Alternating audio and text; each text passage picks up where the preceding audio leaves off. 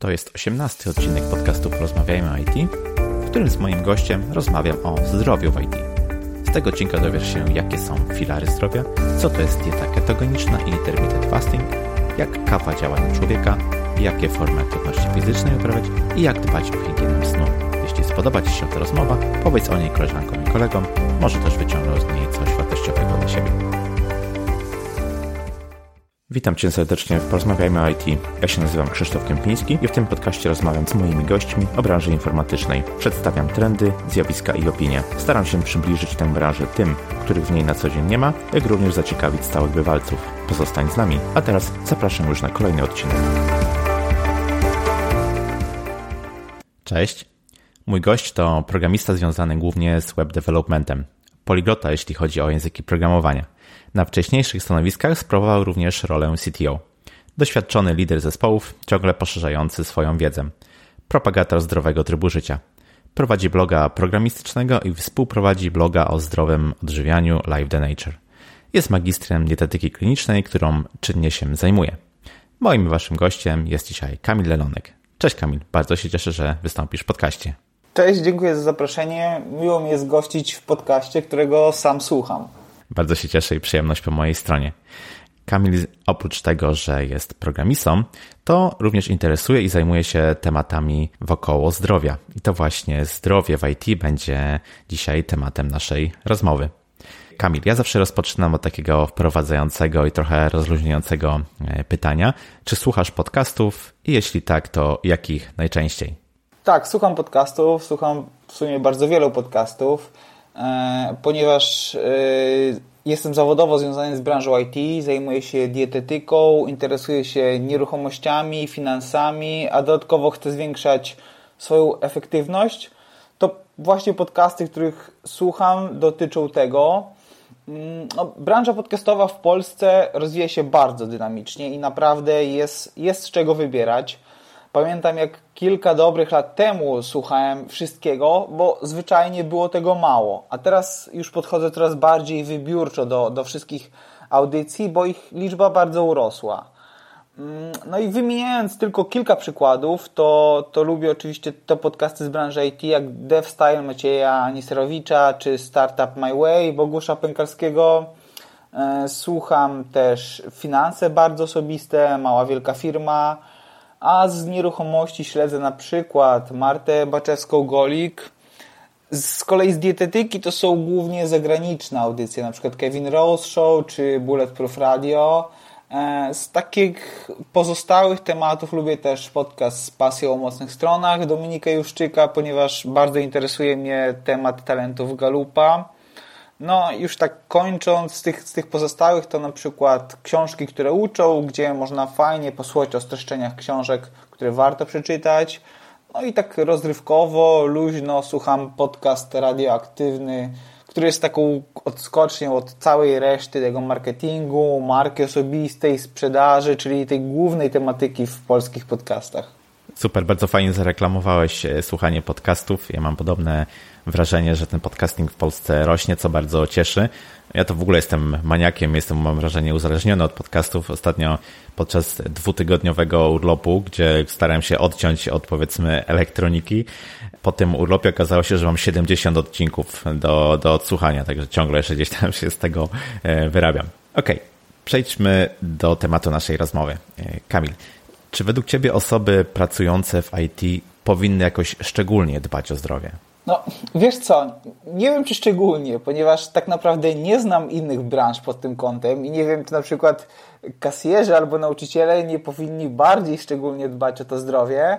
No, natomiast z racji wykonywanego zawodu i środowiska, którym się obracam, mogę jednak stwierdzić, że nasza branża z, z pewnością zaniedbuje wiele aspektów zdrowotnych, które no, zemszczą się pewnie u schyłku naszej kariery co może stać się niedługo no, albo długo, no, w zależności od tego, jak właśnie kto dba o to zdrowie albo je zaniedbuje. Powiedz proszę, jakie są najczęstsze grzechy przeciwko zdrowemu stylowi życia popełniane przez programistów, testerów, administratorów, ludzi z naszej branży? No właśnie, no, my jako programiści, administratorzy czy, czy testerzy albo menadżerowie z pewnością w wielu przypadkach, bardzo często zaniedbujemy taką codzienną, podstawową dawkę ruchu. Zaniedbujemy też ekspozycję na światło słoneczne, dostęp do świeżego powietrza, a także zdrowo przyrządzane posiłki. No, jakby nie patrzeć, całe dnie spędzamy na siedząco przed komputerem, dojeżdżamy do biur samochodami albo komunikacją miejską, przebywamy w klimatyzowanych pomieszczeniach, często nie wychodząc w ciągu dnia poza budynek. I to są takie największe grzechy właśnie ludzi z naszej branży. Jak sobie myślę o zdrowiu, to przychodzi mi na myśl dieta i ruch właśnie. I czy to jest wszystko, o czym musimy pamiętać, by zdrowo żyć, czy jest coś więcej jeszcze? Jestem przekonany, że zarówno ty, jak i słuchacze do, domyślacie się, że, że to nie wszystko, bo to, są, to są tylko podstawy tego, co w całym zdrowym stylu życia staje się istotne. E, problem niestety leży w tym, że nawet te filary potrafią być zaniedbane, że, że o dalszych aspektach nawet nie ma co myśleć, bo to są takie rzeczywiście podstawy i to, to jak zasugerowałeś pewnie, że nie wystarczy, natomiast właśnie bardzo często i to już jest nie zaniedbane. Od tego, od tego właśnie warto by zacząć, bo mm, możemy optymalizować już nasze zdrowie wpływając na nasz sen, światło niebieskie, promieniowanie elektromagnetyczne, zimne kąpiele, medytacje i wiele, wiele innych takich z pozoru przez nie, niekiedy postrzeganych jako szamańskich metod. Ale no, nie mając gruntu, na którym będziemy to wszystko budować, to żadne jakieś magiczne metody nie przynoszą nam pożądanych rezultatów, jeżeli, jeżeli właśnie te podstawy będą zaniedbane. Okej, okay, Kamil, to zacznijmy od podstaw, zacznijmy od diety. E, zdaję sobie sprawę, że to bardzo rozległy temat. E, łączy nie tylko to, co jeść, ale też jak jeść i to jeszcze powiedzmy w odniesieniu do naszych osobistych preferencji, do naszego osobistego profilu metabolicznego. To jest temat, temat rzeka pewnie. Czy klasyczna piramida żywieniowa, taka, o której no, pewnie niektórzy e, z nas e, słyszeli, klasycznie e, dziś serwowana, jest według Ciebie ciągle najlepszym wyznacznikiem tego, co jeść, czy może jest już jakieś nowsze i bardziej, powiedzmy, praktyczne podejście? To wiesz co, może na początek wyjaśnię, czym jest ta piramida żywienia i pokażę przez analogię, na przykład jak ma się ona do świata IT. Mm, bo wyobraźmy sobie, że istnieje jakieś jedno konsorcjum informatyczne ustalające wszelkie standardy, które postanawia na przykład, że jedynym słusznym paradygmatem programowania jest programowanie obiektowe, jedyną metodą testowania powinny być tylko unit testy, każdy projekt należy prowadzić w Scrumie, a powiedzmy komunikacja webowa odbywać ma się tylko za pomocą RESTA. No i logiczne jest to, że na dłuższą metę no, nie ma to żadnego sensu ze względu na złożoność problemów w IT i ich taki indywidualny charakter. No i właśnie dlaczego więc coś takiego ma działać w kontekście odżywiania? E, z jakiegoś powodu Instytut Żywności i Żywienia doszedł do wniosku, że dla większości ludzi sprawdzi się identyczny model odżywiania, bez względu na ich no, cechy metaboliczne, przemiany materii, jakieś nietolerancje pokarmowe, somatotypy, gospodarki energetyczne.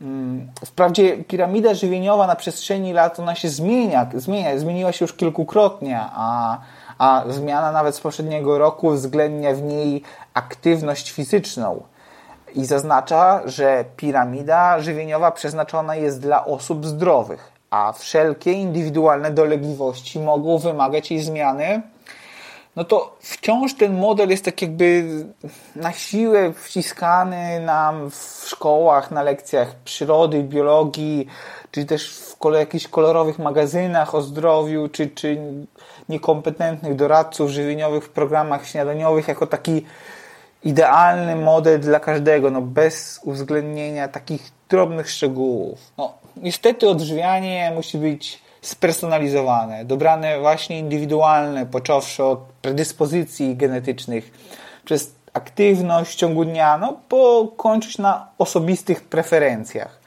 No szaleństwem byłoby stwierdzenie, że istnieje model odżywiania dopasowany dla wszystkich. Cieszę się, że o tym mówisz, bo też jestem zdania, że wszelka generalizacja i próba takiego uogólnienia no po prostu się nie sprawdza i to nie tylko jeśli chodzi o żywienie, ale generalnie w IT, w, praktycznie w każdym, w każdym aspekcie naszego życia. Ja osobiście kiedyś e, byłem zafascynowany dietą e, ketogeniczną, czyli taką, kiedy to spożycie węglowodanów jest bardzo niskie, zastępujemy to bardziej e, tłuszczami, żeby właśnie czerpać energię w inny sposób. I zafascynowany tą dietą napisałem na swoim blogu artykuł pod tytułem Najlepsza dieta dla dewelopera. Na tą chwilę wydawała mi się faktycznie najlepsza, w moim przypadku tam powiedzmy się sprawdziła. E, aczkolwiek no, już jej nie stosuję. Przestałem e, też mówienia, że jakikolwiek sposób odżywiania może być generalnie najlepszy. I chciałbym, żebyśmy powiedzieli kilka słów o różnych mm, protokołach, sposobach odżywiania i właśnie o naszym takim indywidualnym profilu e, metabolicznym. No właśnie, e, możemy, myślę, że możemy wymienić takich kilka e, przykładowych protokołów żywieniowych i pokrótce opisać ich działanie. E, to zacznijmy od tej właśnie diety ketogenicznej, o której już wspomniałeś. Jest to jeden z modelów żywieniowych. E, on początkowo został e, stworzony w celu leczenia dość, dość poważnych zaburzeń, takich jak na przykład padaczka, gdzie ten protokół bardzo dobrze sprawdza się w remisji tej choroby.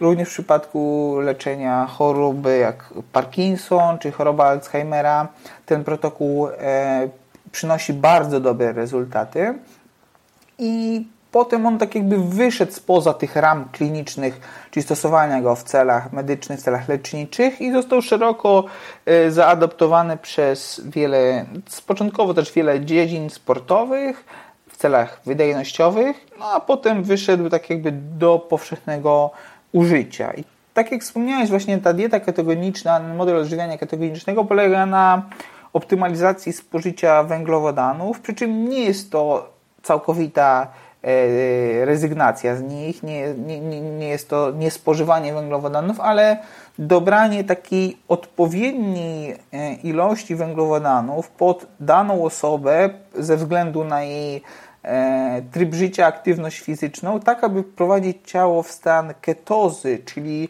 produkowanie ciał ketonowych przez nasz organizm, które staną się alternatywnym źródłem energii do węglowodanów, z których organizm korzysta na co dzień przy praktycznie cał, całej większości pozostałych diet, czyli jest to pewne przerzucenie się na inny rodzaj paliwa, z którego nasz organizm będzie czerpał energię, e, dzięki właśnie ograniczeniu liczby spożywanych węglowodanów i niejako wymuszeniu na organizmie produkowania tego alternatywnego paliwa, do którego e, nasz organizm się dostosuje. No i właśnie ta dieta, oprócz tych zastosowań klinicznych, w których odnosi bardzo duże e, sukcesy i naprawdę wiele osób, e,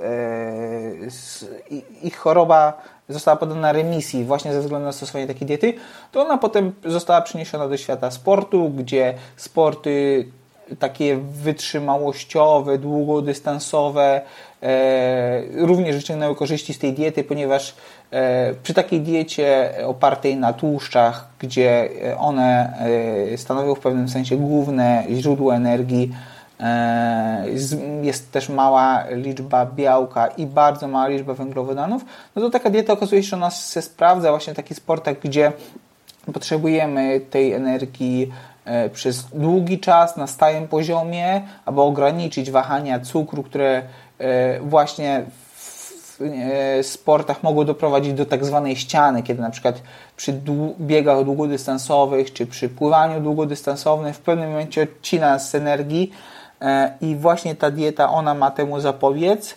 E, świetnie się sprawdza, bardzo fajny protokół. Oczywiście nie dla wszystkich. E, może być na przykład niezalecany przy niektórych problemach hormonalnych, albo może być niezalecany dla kobiet, jeżeli oparta ta dieta ketogeniczna jest na protokole intermittent fasting, czyli oprócz tego, że jak że co jemy, E, dbam o to, jak jemy, czyli w określonych godzinach, w pewnym oknie żywieniowym. E, bardzo się fajnie łączy to z dietą ketogeniczną, dlatego że ona jest sycąca i ona ułatwia stosowanie takich protokołów. ale tak jak mówię, ona jest, jest parę takich przypadków, w których ta dieta jest jednak niezalecana, przy, przy również przy pewnych problemach ona może być odradzana, więc e, znowu to, co powiedziałem we wstępie, indywidualne dopasowanie może być świetnym, świetnym sposobem odżywiania. E, warto po prostu dostosować to do siebie, sprawdzić, jak się będziemy na tym czuli, jakie korzyści nam to przyniesie i warto, warto spojrzeć, zobaczyć, spróbować, zobaczyć, jak się będziemy czuli, czy to będzie dla nas. Więc to jest taki jeden ze sposobów odżywiania.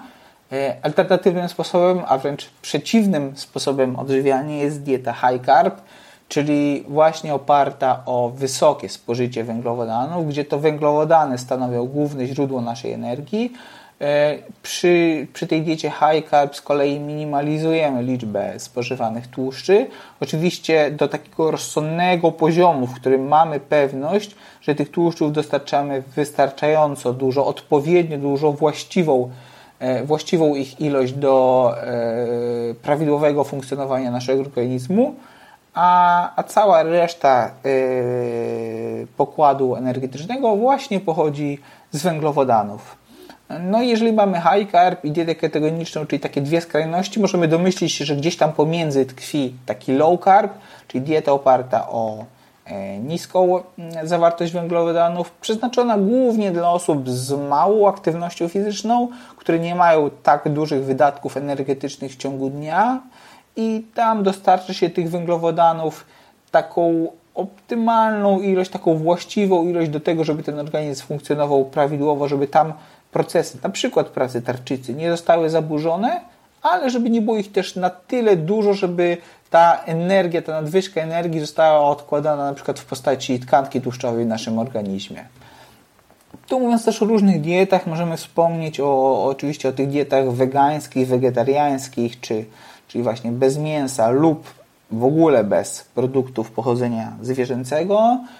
No i Warto też wspomnieć o, o diecie witariańskiej, diecie opartej na produktach raw, czyli produktach surowych, takich bez przetworzenia, bez obróbki termicznej, której właśnie spożywa się w takiej surowej, prostej formie. E, głównie, głównie jest to oparte właśnie na warzywach. Mm, I też może sprawdzać się bardzo fajnie w wielu przypadkach przy niektórych schorzeniach. Dlatego Tutaj, jak widzimy, protokołów e, dietetycznych jest bardzo dużo, są one bardzo różne. Powinniśmy je dobrać do siebie pod kątem naszych preferencji, aktywności fizycznej, zdolności naszych, naszego organizmu do przetwarzania, wydatkowania tej energii, e, też naszego samopoczucia, e, więc nie ma czegoś takiego, że dany protokół jest lepszy lub gorszy, że, ten się, że taka dieta jest fajna, taka niefajna. Po prostu wszystko dopasowujemy indywidualnie e, pod kątem no, konkretnej osoby. Ostatnio modne jest też coś takiego jak longevity diet albo fast mimicking diet, e, czyli dieta polegająca na, e, w pewnym sensie to jest dieta imitująca głodówkę. Jest to popularny ostatnio, natomiast ten koncept był już znany od bardzo, bardzo dawna jako e, Very Low Calorie Diet. E, polega to też właśnie na stosowaniu pewnego protokołu tego, e, w jakich dniach spożywamy ile kalorii. Jest to kilkudniowy, na przykład pięciodniowy protokół, w którym znacznie ograniczamy nasze kalorie, czyli nie, nie odrzucamy całkowicie jedzenia, czyli to nie jest taka głodówka, nie jest, nie jest to typowy post, ale to jest właśnie dieta imitująca głodówkę, w której trzymamy na przykład około 40% yy, podaży kalorycznej z takiego naszego normalnego zapotrzebowania. No i mówi się o tym i badania pokazują, że pomaga to w regeneracji e, naszego organizmu, w e, regeneracji naszych narządów, więc też w celach niejako terapeutycznych, e, czy, czy w takim celu marketingowym, czyli przedłużającym nasze życie, no bo to jest, to jest właśnie dieta stosowana w tym celu, czyli po to, żeby wydłużyć nasze życie. Fajnie się to sprawdza. Jest na to, i, i istnieje na to dość, dość już sporo badań, że to jest rzeczywiście skuteczne. E, jest to zdecydowanie modne w ostatnim czasie, natomiast warto pamiętać, że nie jest to nowość. bo to kiedyś już było i e, zostało po prostu tak jakby na nowo odkryte i wypromowane e, i to jest coś, co z pewnością teraz będzie się często pojawiać w mediach. Myślę, że... Myślę... Mhm, no. Myślę, że tutaj też nieprzypadkowym jest fakt, że większość największych religii świata sugeruje czy zaleca stosowanie właśnie różnego typu, może nie głodówek, ale postów, tak? To, to, to, tak. to się wiąże z tym, co powiedziałeś, że to nie jest jakiś nowy, nowy koncept. Mm, a powiedz proszę, zahaczyłeś o temat intermittent fasting, czyli takich okien żywieniowych, e, takiego powiedzmy czasu, kiedy możemy jeść i kiedy, kiedy nic nie, nie spożywamy. Taki najbardziej popularny, który, który przychodzi mi do głowy, model to jest 18-6, prawda, czy 16-8 właściwie chyba, e, czyli 16 godzin niespożywania posiłków i takie okno 8-godzinne, w którym, w którym jemy. Natomiast z tego, co się orientuję, jest znacznie więcej obecnie wariantów intermittent fasting. Mógłbyś troszkę o tym opowiedzieć? Tak, no właśnie intermittent fasting, tłumacząc to dosłownie, jest to post przerywany, czyli to jest y, pewne, pewne takie etapy, kiedy pościmy i kiedy spożywamy jakiś pokarm. E, przeplatamy, przeplatamy ze sobą e, te etapy. Tak jak powiedziałeś, tych odmian, e, tych odmian jest, jest, jest co najmniej kilka. E, ponieważ e, to, od czego zacząłeś, czyli to, e, to takie najbardziej popularne, podstawowe, początkowe podejście, jest ustalenie pewnego okna żywieniowego właśnie, w którym spożywamy te posiłki, tak jak powiedziałeś, 16-8, czyli 16 godzin, w którym pościmy i 8 godzin, w którym mamy zmieścić wszystkie posiłki, które spożywamy w ciągu naszego dnia, czyli, czyli to takie okno żywieniowe, które sobie ustalamy. E, odmianą intermittent fasting jest też e, metoda nazwana na przykład Eat Stop Eat albo Alternate Date Fasting, czyli dzień w tygodniu, czyli powiedzmy 24 godziny, w którym ustalamy sobie, że wtedy będziemy pościć. Czyli jemy powiedzmy cały tydzień, a jednego dnia ustalamy sobie, że nie jemy nic. Czyli taki dzień, w którym dajemy czas dla naszego organizmu na to, żeby e, w pewnym sensie się zregenerował, o czym zaraz powiem. No i też odmianą w pewnym sensie intermittent fasting jest głodówka, czyli takie dłuższe poszczenie, kilku, kilkunastodniowe, e, które polega na tym, że wtedy nie spożywamy żadnych kalorii. Spożywamy oczywiście płyny, e, wodę, napary ziołowe czy, czy kawę, która nie ma kalorii, e, ale nie spożywamy żadnych pokarmów, które te kalorie dostarczają. I całą ideą tego intermittent fasting jest to, aby nasz organizm odpoczął od wszelkich procesów trawienia i mógł zająć się, na, mógł zająć się procesami regeneracyjnymi, procesami naprawczymi, ponieważ e, jak podają badania, e, jak wynika z tych doświadczeń klinicznych, organizm w momencie, kiedy nie, nie skupia się na trawieniu, czyli e, krew nie, e, nie jest zgromadzona w, w, w głównej mierze w przewozie pokarmowym, nasz organizm ma możliwość takiej e, usunięcia powiedzmy martwych komórek, regenerację naszych narządów, odbudowę jakichś tkanek, czyli ma możliwość przeprowadzenia wielu procesów naprawczych w naszym organizmie, na których może się skupić dzięki temu, że nie zajmuje się trawieniem. I w tym temacie istnieją różne badania i właśnie ta, ta fast mimicking diet, czy long, longevity diet, o której wspomniałem, yy, ona w pewnym sensie zaczyna podważać te badania, mówiąc niejako, że wcale całkowite ograniczenie pokarmu nie jest możliwe, a jedynie wystarczy znaczne ograniczenie tej liczby kalorii i właśnie dlatego powstał ten koncept, żeby to, to, to, to takie standardowe intermittent fasting może nie zanegować, ale w pewnym sensie pokazać alternatywę, która również przynosi te same efekty. Natomiast wciąż, yy, wciąż jest również wiele badań po tej drugiej stronie, że to intermittent fasting jest jest bardzo dobre, przynosi wiele korzyści i można zdecydowanie na tym skorzystać. Ja sam próbowałem różne podejścia. Przez chyba trzy miesiące robiłem sobie coś takiego, że w poniedziałki na przykład nic nie jadłem. Oprócz oczywiście płynów, wody i tak dalej. E, teraz bardziej stosuję takie podejście okna żywieniowego i jeden taki podstawowy według mnie e, plus dla ludzi z, z IT, którzy no, muszą pracować kreatywnie, muszą pracować e, głową i, i, i no, potrzebują się skupić. Jeden plus z takiego sposobu odżywiania Mm, polega na tym, że bardzo nam się e, zwiększa taki sharpness, z braku polskiego słowa, taka, taki fokus umysłowy, prawda? E, dużo łatwiej jest się skupić, e, nie myśląc o, o jedzeniu. Oczywiście jest potrzebny pewien okres adaptacji organizmu do, do, tego sposobu. Natomiast, natomiast no, często pewnie wielu ludzi, którzy na przykład programują, mają coś takiego, że wychodzą na lunch i tak naprawdę po tym powrocie są już na tyle ospali, że ciężko im się skupić na pracy, bo właśnie organizm e, trawi w tym, w tym momencie. Ale tak jak powiedziałeś, to nie jest, e, to nie działa w ten sposób, że ten sposób odżywania jest dobry dla wszystkich. Mhm. Natomiast wydaje mi się, że warto, warto spróbować. Tak, bo jeżeli właśnie chodzi o poszczenie, to, to tak jak powiedziałeś, oprócz tych takich zalet zdrowotnych, czyli ochrona mózgu przed neurodegeneracją, czy opóźnianie procesów starzenia, utrata wagi, głównie tłuszczu, e, czy, czy ochrona przed ryzykiem zachorowania na cukrzycę, leczenie organów i leczenie stanów zapalnych, to ta dieta również ma właśnie te aspekty takie praktyczne, w którym e, pożywamy powiedzmy dwa posiłki w ciągu dnia, E, albo nawet jeden posiłek wieczorem po pracy i w ciągu dnia ani nie zajmuje nam to czasu, ani nie musimy się martwić przygotowaniem posiłków, nie musimy się martwić tym, że musimy tam o jakiejś konkretnej godzinie czy kiedyś spożyć ten posiłek, tylko mamy ten czas, e, w którym mamy właśnie fokus na pracę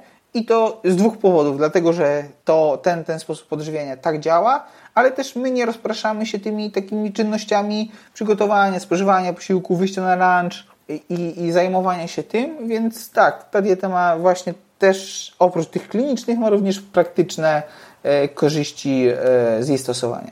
Dokładnie, bardzo pragmatyczne podejście. Badania pokazują, że pijemy za mało. Co powinniśmy pić? A ponieważ słuchacze tego podcastu to są głównie ludzie z IT, to zapytam jeszcze, jak tutaj kawa się w to wszystko wpasowuje? No to tak, to powiedzmy sobie właśnie o wodzie i powiedzmy sobie zaraz o kawie. Eee, niestety nie znamy zapotrzebowania tego, ile powinniśmy tej wody spożywać. Mówi się o jakichś takich ogólnie przyjętych standardach, że tam powiedzmy spożywajmy 8 szklanek dziennie wody, czy, czy tam 1,5 litra wody dziennie i tak dalej. Natomiast to wszystko tak bardzo zależy, bo ma na to wpływ wiek, płeć, y, aktywność fizyczna, temperatura otoczenia, tego gdzie przebywamy, wilgotność powietrza, w którym przebywamy i bardzo, bardzo wiele czynników, że tak naprawdę trudno jest nam powiedzieć, że tyle i tyle wody nam wystarczy. Wiemy, wiemy tego, że yy, na pewno tej wody spożywamy za mało i taka zwykła osoba, yy, ktoś, kto nie jest wyczynowym sportowcem, on raczej tej wody nie przydawkuje, więc lepiej tej wody pić więcej niż mniej, e, pić ją regularnie w ciągu dnia. Nie o to chodzi, żebyśmy wypili butelkę rano i butelkę wieczorem, ale popijali ją e, gdzieś tam cały dzień, tą, tą wodę ze sobą nosili, mieli przy sobie gdzieś jakąś butelkę. E, można sobie pomagać, to pomagać wypijać tą wodę, stosując różnego typu jakieś przypomnienia, aplikacje, które ułatwiają to, że hej, powinieneś teraz pić wodę e, co, co powiedzmy co każde tam 20, 20 minut, żeby wypić parę, parę tych łyków wody. Nie o to chodzi, żeby właśnie e, wypić na raz całą butelkę i potem przez pół dnia o tym zapomnieć, ale regularnie się nawadniać, no ponieważ woda no, to tak jakby no, to stanowi większą część składu naszego organizmu, jest niezbędna do zachowania wszelkich procesów, które w naszym ciele zachodzą, jest środowiskiem mm, e, właśnie dla, e, dla wielu reakcji chemicznych e, i to jest niezbędne, żebyśmy tą wodę pili, a o tym bardzo często zapominamy. Także mm, tak jeszcze raz to podsumowując, wody raczej nie przydawkujemy, pijmy jej lepiej więcej niż mniej, regularnie, w regularnych odstępach, małymi łykami, nie dużo na raz, ale dbajmy o to, żeby tę wodę dostarczać przez cały dzień. Nośmy ze sobą jakąś butelkę, czy z czegokolwiek tam tę wodę pijemy. Natomiast jeżeli chodzi o to, bo, bo pewnie wiele pytań się może pojawić, czy, czy woda mineralna, czy źródlana, czy gazowana, niegazowana, do posiłku, przed posiłkiem, to tak naprawdę mówiąc bardzo ogólnie, to nie ma znaczenia, bo e, jeżeli nie wchodzimy w jakieś takie skrajności optymalizacji przyjmowania tej wody, jeżeli nie jesteśmy wyczynowcami, jeżeli nie trenujemy zawodowo, to tak naprawdę to, czy e, to, to, to jaką wodę wypijemy, e, to nie będzie miało tak dużego znaczenia. Jeżeli nie mamy jakichś problemów z układem pokarmowym, z jelitami, z żołądkiem, to również to, czy wypijemy wodę gazowaną, czy niegazowaną też nie będzie miało znaczenia. Jeżeli czujemy się dobrze po wypiciu obu y, rodzajów tych wód, to też może doświadczyć o tym, że tak naprawdę nie ma znaczenia. Jeżeli, nam się, jeżeli nie mamy żadnych dolegliwości ze strony właśnie układu pokarmowego, to również wodę gazowaną możemy pić, która w przypadku tych dolegliwości może być odradzana.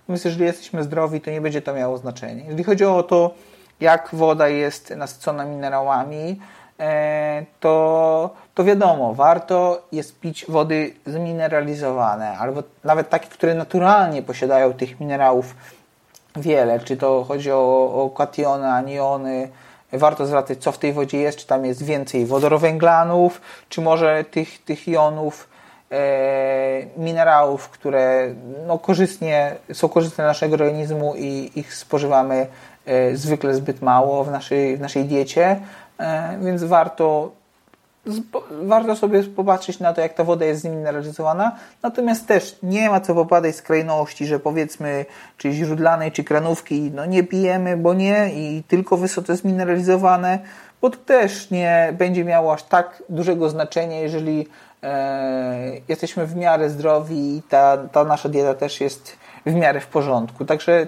mówię, nie ma co popadać tutaj w takie, w takie skrajności. E, pijmy po prostu dużo, często, regularnie w takich rozsądnych ilościach, a, a będzie to jak najbardziej dla nas korzystne. To myślę, że w temacie wody to, to, to, to było takie dobre, dobre podsumowanie, o którym warto pamiętać. E, to przejdźmy może teraz do tej kawy, o której wspomniałeś, bo właśnie kawa, myślę, że nie tylko w naszej branży, ale jest spożywana w bardzo dużych ilościach, żeby nie powiedzieć o nadmiarze. No bo jakby nie patrzeć, to kawa jest najczęściej stosowaną substancją psychoaktywną na świecie. E, elementem pobudzającym w kawie jest kofeina, ale ta kofeina występuje też w innych substancjach pod innymi e, nazwami, np. mateina, e, wierba mate, teina w herbatach, czy guaranina w guaranie. E, ona osiąga stężenie, y, najwyższe stężenie w naszej krwi po około 40 minutach, a jej okres półtrwania wynosi około 5 godzin. To jest mniej więcej taki standard, który u, u większości osób tak działa. Ona jest metabolizowana w wątrobie, E, z kolei rozkład może przyspieszać nikotyna, czyli jeżeli ktoś pali, e, on może odczuwać słabsze jej działanie albo krótsze jej działanie, ponieważ tak, tak ta e, nikotyna działa. Jeżeli ktoś ma problemy z wątrobą, też ten, ten rozkład kofeiny może być różny. I może krótko o tym, jak, jak, nasze, jak, jak działa na nas kawa, bo bo wiele osób może powiedzieć coś takiego, że na mnie kawa nie działa, e, albo ja nie czuję działania kawy, albo wypiję kawę i mogę spać.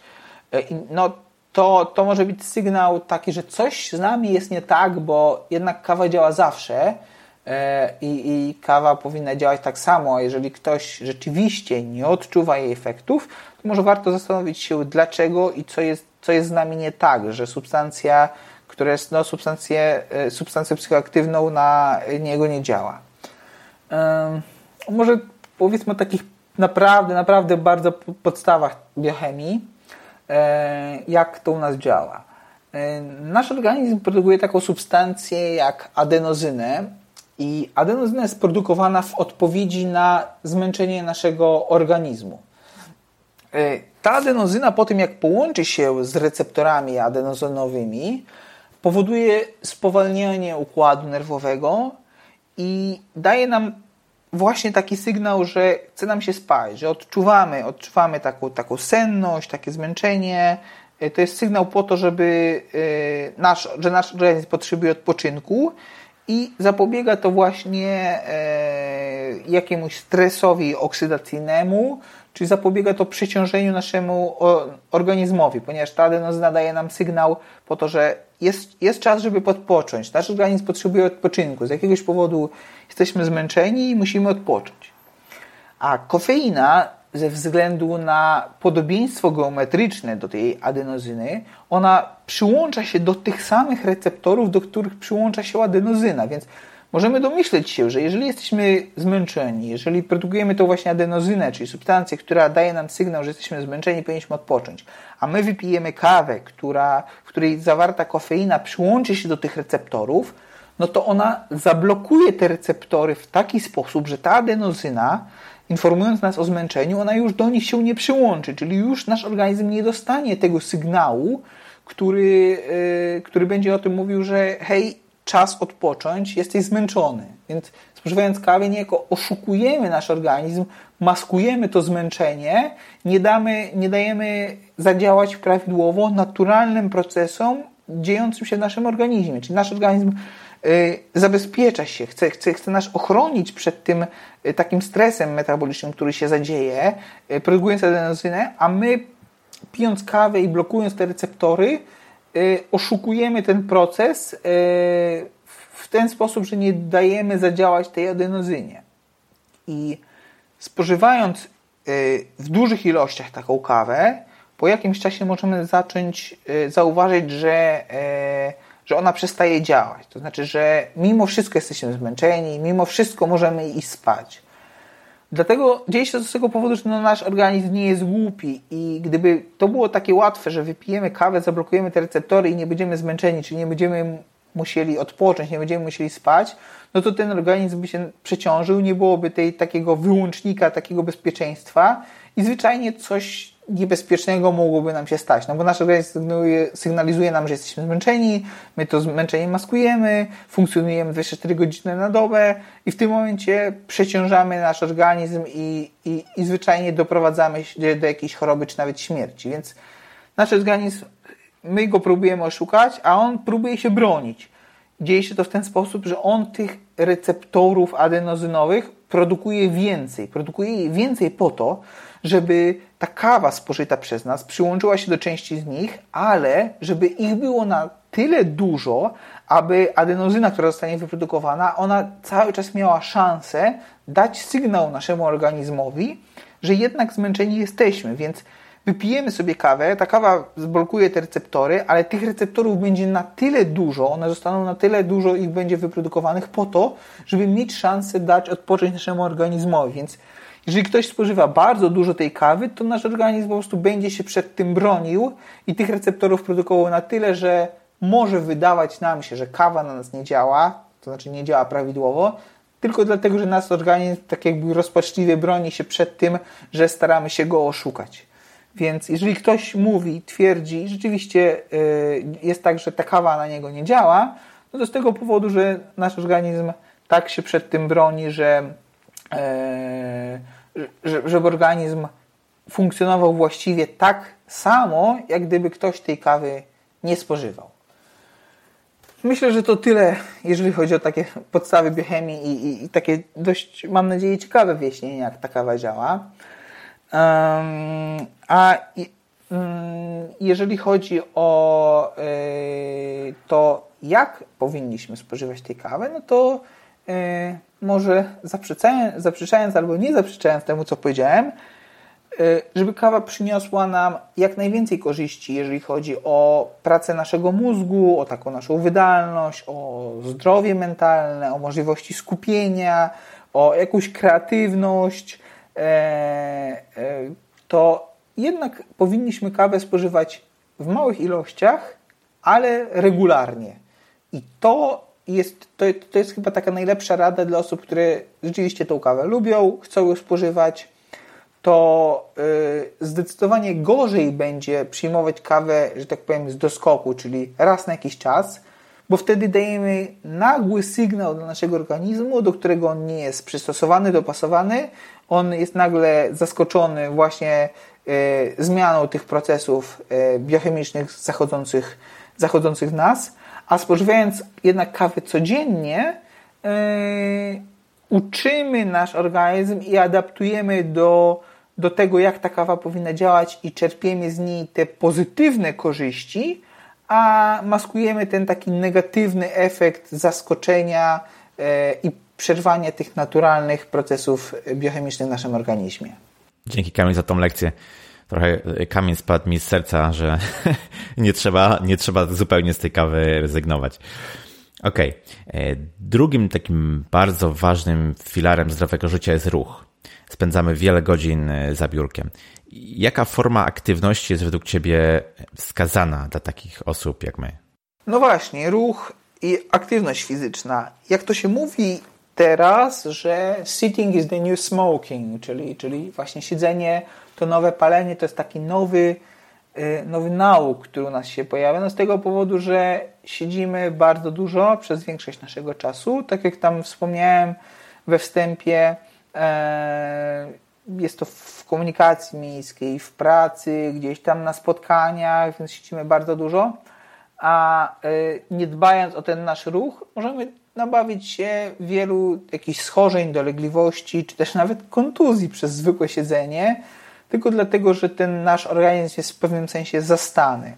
Dlatego zaleca się wykonywanie przynajmniej 10 tysięcy kroków dziennie, dziennie, codziennie, jako nasza taka naturalna aktywność ruchowa. Jest około 7, 7 kilometrów, e, gdzie powinniśmy poruszać się pieszo, żeby takie minimum tego, tego ruchu sobie zapewnić. Natomiast jeżeli chodzi o ćwiczenia, o które zapytałeś, to jest, jest parę takich e, rodzajów aktywności fizycznej, e, jak możemy do tej aktywności podejść. Może być to aktywność fizyczna takiej niskiej intensywności, czyli jest to właśnie chodzenie, rozciąganie, e, yoga, czy jakieś zajęcia z mobilności.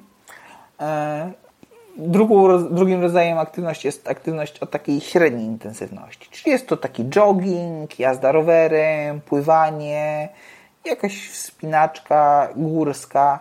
E, I mamy też tą aktywność o, o, o, o najwyższej intensywności, i są tu już jakieś sprinty, tabaty, ćwiczenia siłowe, czy na przykład mieszane sztuki walki. E, I takie właśnie dobierając, dobierając do siebie, do, do swoich możliwości, ćwiczenia odpowiedniej intensywności, możemy zapewnić sobie zdrowie i mając pewność, że ta dzienna dawka aktywności fizycznej, ona e, korzystnie poprawi jakość naszego życia. 10 tysięcy kroków wydaje się sporo, ale no być może chodząc na przykład do pracy, moglibyśmy spokojnie te 10 tysięcy kroków sobie wypracować. Okej. Okay. Ja jestem już mocno po 30 i zaczynam zauważać, jak brak snu destrukcyjnie wpływa na moją koncentrację i zmniejsza moje zdolności umysłowe. Jeśli powiedzmy minimum te 6,5 godziny się nie wyśpię, to wiem, że cały dzień pod względem takim, takim um, kreatywnym, umysłowym mam praktycznie rozbity. Ile powinniśmy spać i jak zadbać o higienę snu? No właśnie, fajnie to powiedziałeś, że jesteś po 30 i zauważasz, że to 6,5 godzin to jest takie dla Ciebie minimum. E, I to, co mogę powiedzieć, to, że e, to nie jest tak, że e, wymagasz tylu godzin snu dlatego, że jesteś po 30, ale to jest tak, że zauważasz to dlatego, że jesteś po 30. Bo tak naprawdę my wszyscy wymagamy mniej więcej od 7 do 9 godzin snu, a będąc w młodym wieku, czyli mając tam powiedzmy te dwadzieścia kilka lat, my zwyczajnie tego nie zauważamy. I dopiero później, w miarę tego, e, jak ten nasz wiek postępuje, to dopiero później zaczynamy dostrzegać, że okej, okay, tak naprawdę potrzebujemy tylu godzin snu, ale to nie jest tak, że będąc młodszym, my tego snu potrzebujemy mniej. My po prostu tego nie zauważamy, bo nasz organizm jest na tyle silny, że on potrafi się tak jakby obronić przed tym, że my tego snu dostarczamy mu za mało. Więc tak jak powiedziałem, tych godzin snu rzeczywiście potrzebujemy od 7 do 9 każdego dnia i wcale śpiąc, śpiąc więcej, wcale to nie będzie dla nas lepsze. Tak samo jak śpiąc mniej, e, jeżeli nawet się komuś wydaje, że on potrzebuje mniej, to jednak większość badań pokazuje, że e, ani mniej, ani więcej nie będzie dla nas lepiej, więc mieszcząc się w takim oknie około tych 7 do 9 godzin będzie to takie optymalne dla każdej osoby. Nie możemy niestety wyspać się na zapas, czyli nie możemy wyspać się tego dnia 10 godzin, wiedząc, że następnej nocy będziemy spali tylko 5 godzin. No i niestety nie możemy też tego snu odrobić, czyli jeżeli dzisiaj się wyspaliśmy 4 godziny, a następnego dnia odeśpimy jako 10, no to ten dług, ten dług niedospania, on, on się kumuluje i, i niestety nie będziemy mogli tego odrobić, bo nasz organizm już będzie nadwyrężony. E, więc to jeżeli chodzi o te godziny snu. A jeżeli o to, y, o, o drugą część Twojego pytania, czyli o, o higienę snu, no to musimy zadbać o to, żebyśmy spali w pomieszczeniach cichych, w pomieszczeniach, sen, y, w pomieszczeniach całkowicie ciemnych. Tak, żeby nic nie zaburzało nam tego, jak śpimy. Czyli żeby żadne jakieś hałasy z zewnątrz do nas nie docierały, żeby żadne jakieś światła, lampki, diody, cokolwiek e, nie, nie zaburzało tej naszej przestrzeni sennej, po to, aby, aby ten sen był tak jakby dla nas najbardziej efektywny, e, żeby ta higiena snu e, powodowała, że wyciągamy jak najwięcej korzyści z tego snu. Bo nawet śpiąc te, te, te zalecane 8 godzin, ale przy, przy świetle słonecznym, przy odsłonionych żaluzjach, roletach, czy przy jakichś hałasach, dźwiękach dochodzących z innych pomieszczeń, czy, czy za okna, to może to nie być tak, yy, tak dla nas dobre, jak yy, śpiąc godzinę czy dwie godziny krócej, ale w takich idealnych warunkach, yy, aby nasz organizm mógł rzeczywiście zregenerować się podczas tego snu. Dzięki, cenne uwagi. Jakiś czas temu przed e, nagraniem tego podcastu zapytałem się słuchaczy, jakie pytania związane ze zdrowiem mieliby do gościa, który właśnie o tym zdrowiu będzie opowiadał. I zdziwiło mnie, że całkiem sporo bardzo rzeczowych pytań e, spłynęło. I teraz chciałbym właśnie, Kamil, Tobie te pytania przedstawić i poprosić Cię o odpowiedzi. Stachu pyta o biurka elektryczne stojące. Widzimy obecnie taką modę, pewien trend na właśnie tego typu rozwiązania. Czy faktycznie ma to przełożenie na stan naszego zdrowia i na co zwrócić uwagę przy wyborze takiego biurka? Zdecydowanie tak jak powiedziałeś i, i w sumie na wszystko mogę odpowiedzieć, że tak, bo biurka elektryczne to, to tak, rzeczywiście taka moda w, ostatnich, w, w ostatnim czasie, natomiast jest to taka moda w służbie, w służbie zdrowiu. Jest to dość słuszne podejście, ponieważ okazuje się, że siedząc bardziej obciążamy nasz kręgosłup, i nasz układ kostny niż stojąc. Wynika to z tego, że siedząc jesteśmy całkowicie rozróżnieni, łatwo usiąść nam w pozycji nieprawidłowej, niewłaściwej, w której nasz organizm e, i ten układ kostny jest ułożony w taki sposób, że zwyczajnie sobie szkodzimy, ponieważ e, musi, musi kompensować tą naszą postawę w pewien sposób.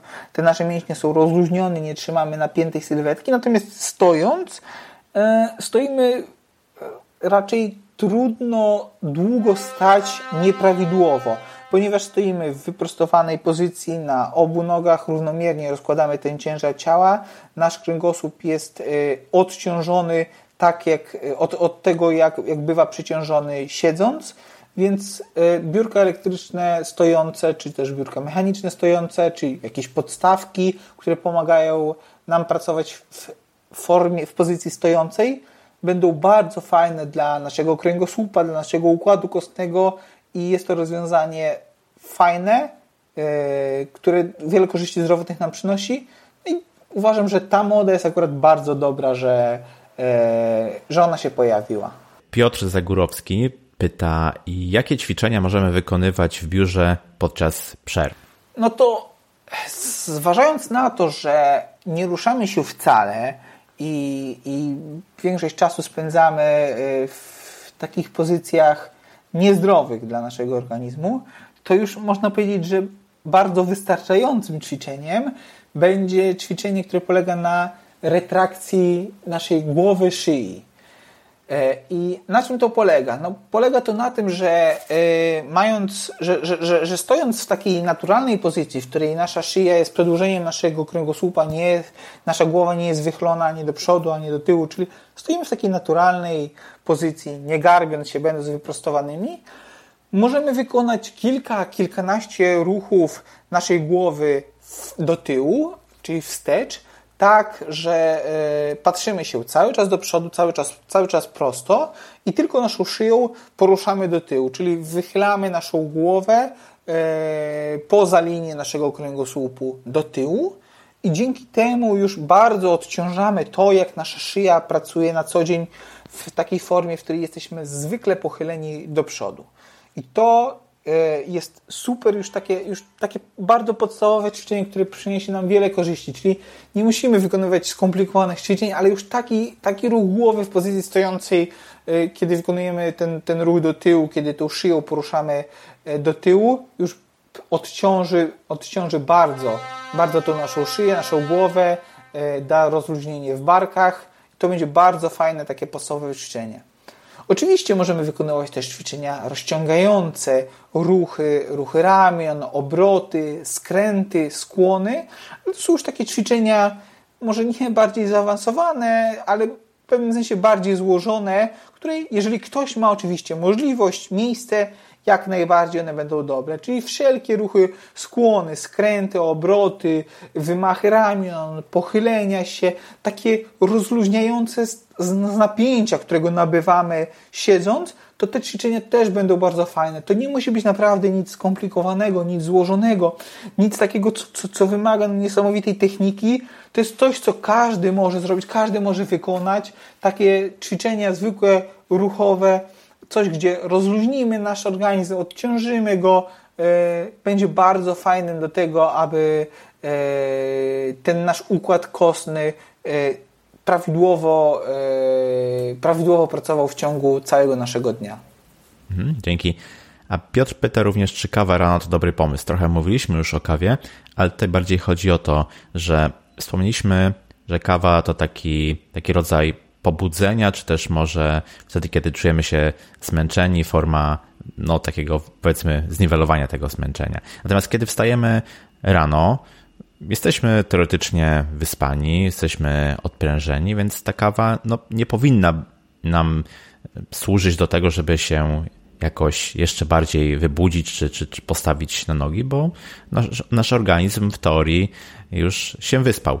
Czy według Ciebie Kawerana to dobry pomysł? Właśnie, bardzo fajnie to wszystko wytłumaczyłeś i w sumie tutaj niewiele już można dodać, czyli nasze takie wypoczęcie organizmu, takie wybudzenie, które no, powinno nastąpić po całej nocy snu, no, nie powinno być dodatkowo z rana stymulowane jeszcze kawą. Jeżeli rano wybudzimy się zmęczeni, jesteśmy niewyspani, e, boli nas głowa, czy, czy no, no, no to czujemy, że jeszcze tego snu potrzebujemy, no to tutaj może nie warto sięgać po kawę i, i, po to, żeby oszukać ten nasz organizm, tylko znaleźć przyczynę tego, dlaczego tak jest. Dlaczego te kilka godzin snu e, podczas nocy, dlaczego ten, ten proces, którym powinniśmy się zregenerować, wypocząc, dlaczego musimy stymulować się jeszcze rana kawą, a, a nie dać mm, na, naturalnie naszemu kortyzolowi, czyli hormonowi, który wydziela się rano i właśnie służy do tego, aby być wybudzonym, e,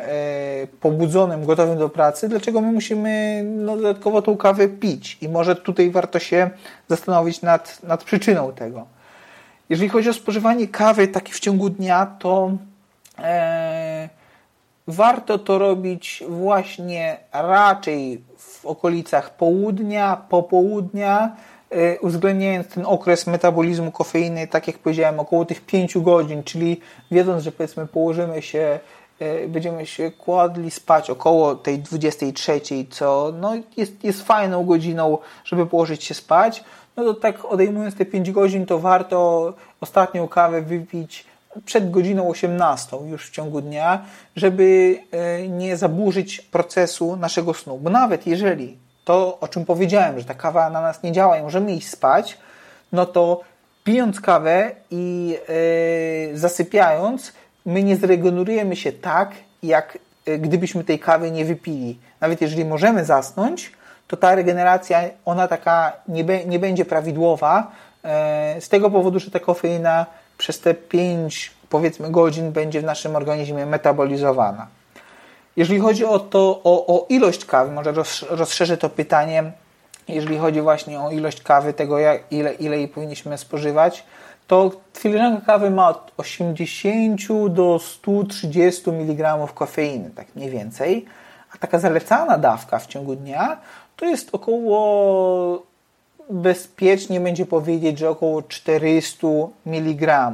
Także łatwo sobie policzyć, że e, w zależności od tego, jaka to jest kawa, duża, mała, jak mocna, to w ciągu dnia myślę, że tak e, nie wchodząc w takie szczegóły, ile, ile tych miligramów i jak to liczyć, to takie trzy filiżanki dziennie będzie, będzie czymś takim w miarę jeszcze ok, e, gdzie pijąc to, tak jak powiedziałem, regularnie, codziennie, w równych odstępach, w odpowiednich godzinach, będzie to takim fajnym, fajnym e, elementem też poprawiającym pracę naszego mózgu, koncentrację, skupienie się.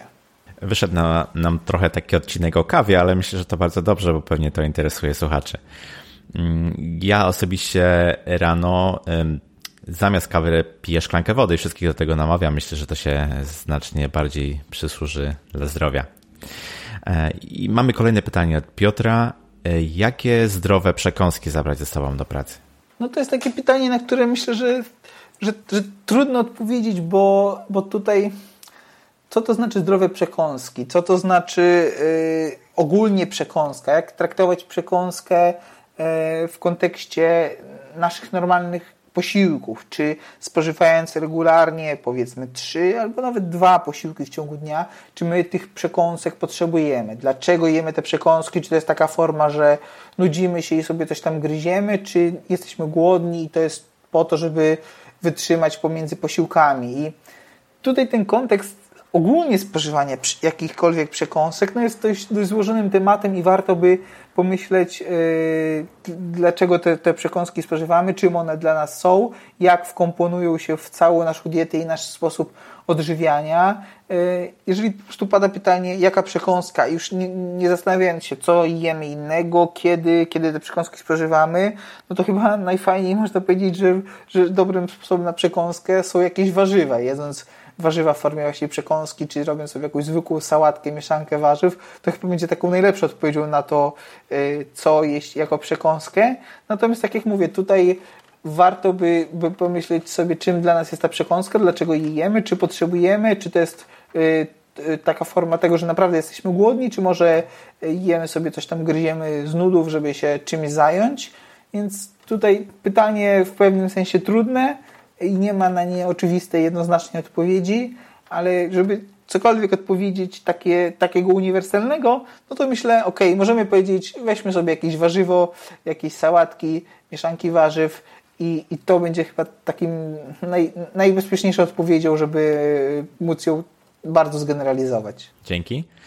Michał Kowalczyk wskazuje, że często cierpi na bóle karku po wielu godzinach pracy przy komputerze. Jak możemy sobie z tym poradzić?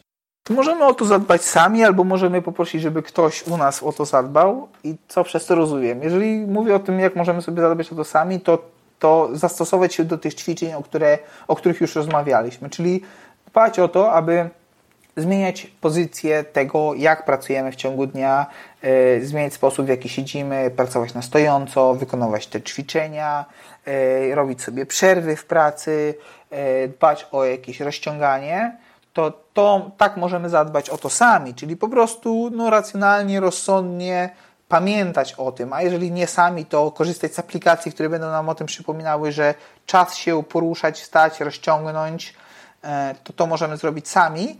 Natomiast yy, dobrą, dobrym pomysłem jest też wybranie się raz na jakiś czas do fizjoterapeuty, do masażysty, do kogoś, kto zajmuje się terapią manualną, do kogoś, kto będzie wiedział, e, jak rozluźnić te nasze pospinane tkanki, pospinane mięśnie, e, ktoś, kto będzie, ktoś, kto pomoże popracować z naszym ciałem, pokażę też jakieś parę ćwiczeń, byśmy sobie mogli je wykonywać sami i, i zadba, zadba o to, żeby ten nasz organizm był w miarę rozluźniony, bo e, jeżeli rozmawiam ze znajomymi trenerami, fizjoterapeutami, no to właśnie ludzie z branży IT to, są, e, to stanowią największą część ich klientów ze względu na, na tę specyfikę naszej pracy, formę, e, jak spędzamy nasz dzień, więc myślę, że warto wybrać się do takiej osoby, która e, wykona na nas jakąś terapię manualną, po, po, pomoże nam rozróżnić te nasze mięśnie, tkanki, ale też pokaże nam to, jak możemy sami pracować z własnym ciałem. Marcin Bielak pyta o detoks od urządzeń elektronicznych i internetu. Jak często wypoczywać bez ekranów, aby nie pogarszać wzroku?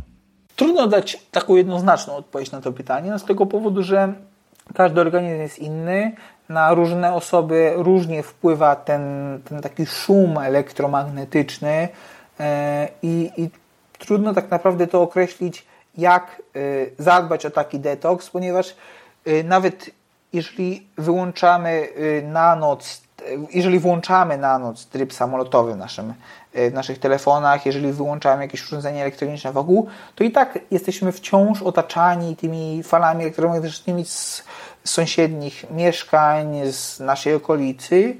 E, więc na pewno warto dbać o to, aby e, internet czy właśnie router wyłączać na noc, aby włączać e, tryb samolotowy w telefonach na noc, aby nosić telefon w różnych miejscach, nie cały czas w tym samym miejscu, w tej samej kieszeni, po tej samej stronie, ale aby przełączać, przy, przy, zmieniać miejsce tego. E, więc myślę, że to będzie taka dobra rada, czyli, czyli takim, niech, niech takim detoksem będzie takie naturalne, codzienne dbanie o to, aby po prostu gdzie nie musimy nie bombardować się tym promieniowaniem, tymi falami elektromagnetycznymi, czyli to, tam, gdzie możemy to ograniczyć, ograniczmy to, wiadomo, no nie pozbędziemy się tego sąsiednich mieszkań, nie pójdziemy do sąsiada, nie każemy mu tego wyłączyć, ale już takie wyłączenie tego u nas jak najbardziej wystarczy. Jeżeli chodzi o wzrok, to warto zadbać o jakieś filtry. A, przez filtry rozumiem aplikacje, które są dostępne natywnie w y, systemach y, Mac OS, iOS, y, na Windowsie. To są to, jest, jest możliwość e, wyłączenia pewnego, e, pewnej częstotliwości e, światła, promieniowania z naszych ekranów, ekranów naszych urządzeń. Mamy też dedykowane aplikacje na Androida czy na Linuxa, z których możemy korzystać. Warto sobie takie aplikacje zainstalować, włączyć, uruchomić po to, aby odciążyć ten nasz wzrok i wpływ tak zwanego światła niebieskiego E, na nasz organizm. Myślę, że to są takie podstawy, o które warto zadbać, można zadbać, można to zrobić łatwo i prosto, e, a przynosi, przyniesie to e, zdecydowanie korzyści dla naszego organizmu, dla naszego wzroku. Myślę, że Flux jest takim uniwersalnym narzędziem działającym na wielu platformach który no, może nas wspomóc właśnie e, w tym działaniu. Tak, kiedyś to, było, kiedyś to było warto, żeby stosować na różnych urządzeniach, natomiast w tym momencie, tak jak mówię, już e, i Windows i macOS wprowadziły swoje natywne rozwiązania, także ten e mhm. Flux pozostaje do stosowania na Linuxach. Dokładnie. Basia Federowicz, która od pracy z ludźmi trenującymi crossfit i treningu fitness przeszła niedawno do pracy w IT, po obserwacjach ponad setki kolegów i koleżanek z jej nowej pracy zauważyła, że u wielu z nich jest wysoki poziom stresu, wynikający chociażby z chęci pogodzenia życia zawodowego, rozwoju, życia prywatnego. Czy są jakieś e, sposoby na radzenie sobie ze stresem? No chyba takim uniwersalnym sposobem radzenia sobie ze stresem jest medytacja, E, którą warto się zainteresować. I tutaj przez medytację nie rozumiem e, czegoś e, w kontekście duchowym czy religijnym, a raczej przez medytację rozumiem coś takiego, co jest form, pewną formą ćwiczeń, pewną, form, pewną formą zachowań czy tego, jak na przykład kontrolujemy nasz oddech, po to, aby właśnie pozbyć się czy, czy zredukować ten stres w naszym organizmie.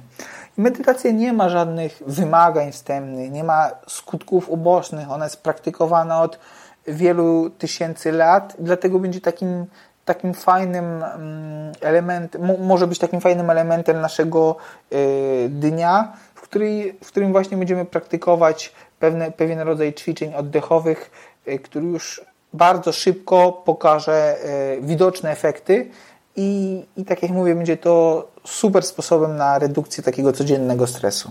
Basia wskazuje również na długotrwałe przesiadywanie przed komputerem, takie powyżej 8 godzin, bo powiedzmy wracamy do domu autem, to znowu siedzimy. Mm, wracamy do domu, tam dalej pracujemy nad dodatkowymi zleceniami, projektami, znowu siedząc, często w niewłaściwy sposób. E, czy jeśli nie możemy pracować przy biurku stojącym, mm, są jakieś porady, jak unikać takich problemów właśnie wynikających z, z długotrwałego siedzenia? No właśnie, niestety można się łatwo domyślić, że pracując 8-10 godzin dziennie w pozycji siedzącej przed komputerem, my nie zrekompensujemy tego bardzo łatwo, idąc sobie po pracy na godzinę treningu. Niestety yy, możemy tylko minimalizować ten negatywny efekt naszej pracy przez aktywność yy, ruchową, natomiast no, całkowicie nie wyeliminujemy tego, że ta nasza, ta nasza siedząca praca będzie negatywnie wpływać na nasz organizm.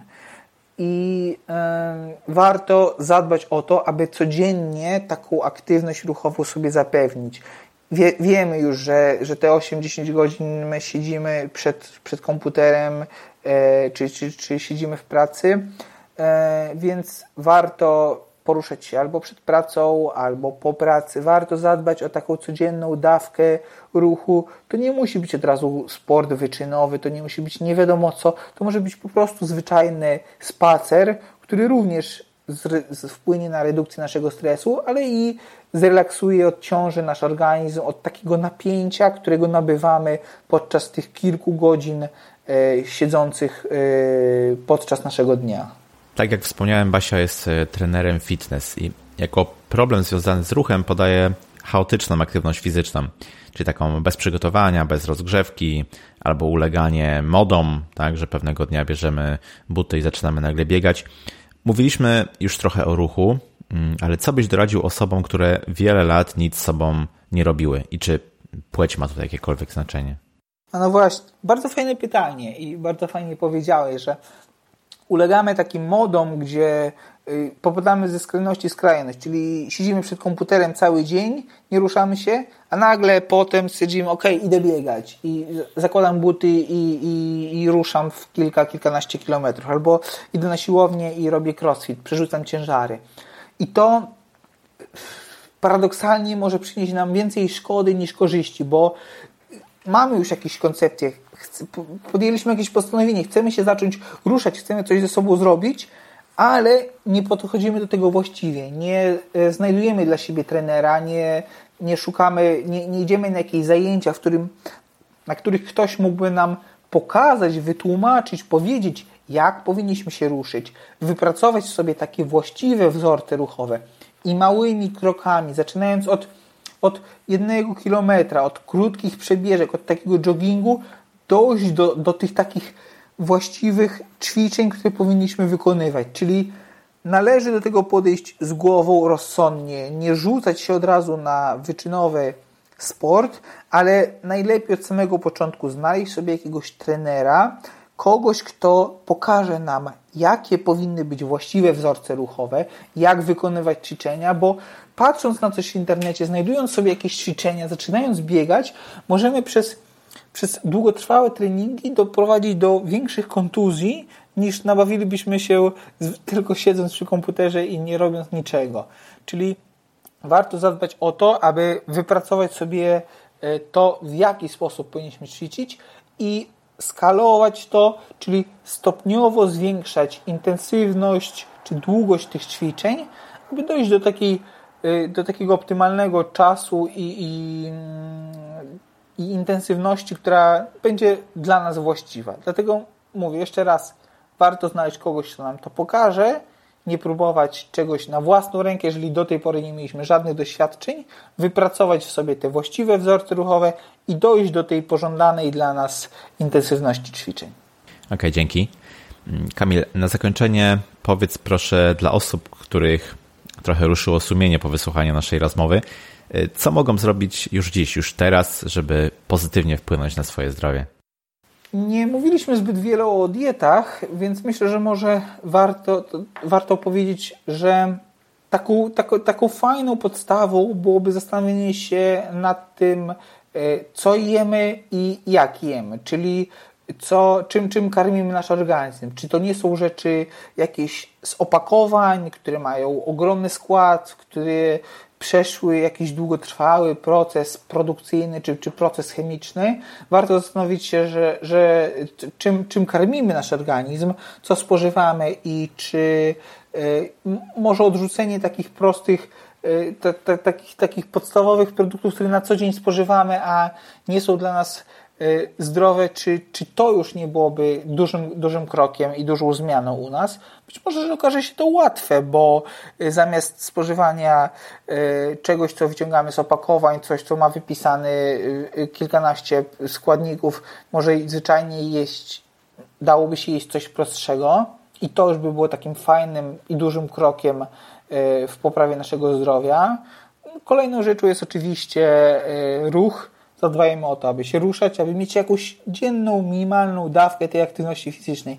Jeżeli to nie może być sport, bo ktoś naprawdę nie ma tego czasu, no to dbajmy o taką spontaniczną aktywność fizyczną, o ten podejście gdzieś, gdzieś pieszo, wyjście u, u, użyciem schodów zamiast windy, yy, jakieś czczenia rozluźniające, rozciągające skłony, wymachy, coś co odciąży nasz organizm z takiego napięcia i to już też będzie takim krokiem, żeby, żeby coś zmienić.